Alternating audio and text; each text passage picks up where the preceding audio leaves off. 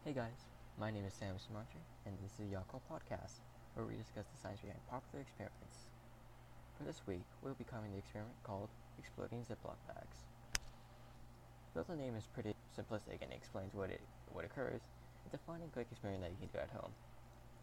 Speaking of which, if you guys don't know what this experiment is, feel free to pause and check it out.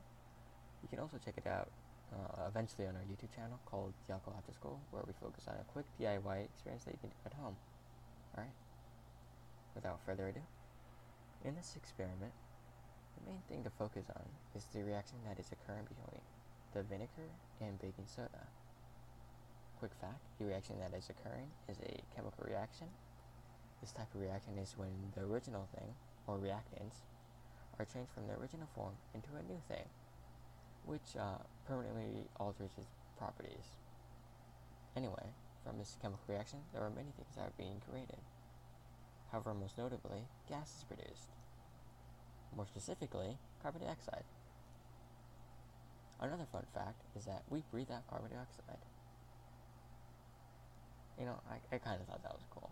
But uh, anyway, evidently, the gas requires a lot of room slash volume to be kept in. This will cause the bag to expand to allow more space for this gas to be stored. However, the bag can't, can't continue to expand, so it eventually pops when it's no longer able to. But if you're asking, how come the gas requires more space than the solid, the baking soda, and the liquid, vinegar, combined? Well, if you're asking this type of question, you're thinking like a true scientist. And honestly, if I was doing this experiment, I'd be way too distracted to be thinking critically. Good on you guys. So let's explain a solid. A solid object can be defined as the object's molecules. Molecules are all things that make up the object, which are closely together due to strong forces called bonds.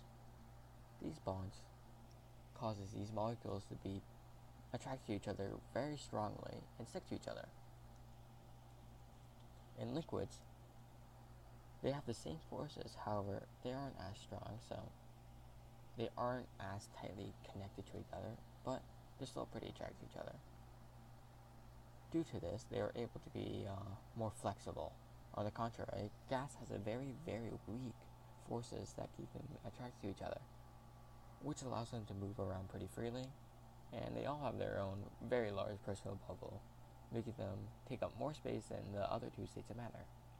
Well, that concludes this episode of the Yako Podcast. If you guys have any questions, feel free to contact us, which is on our website, yakoafterschool.com. Anyway, I hope you guys learned as much as I did, and thank you so much for listening.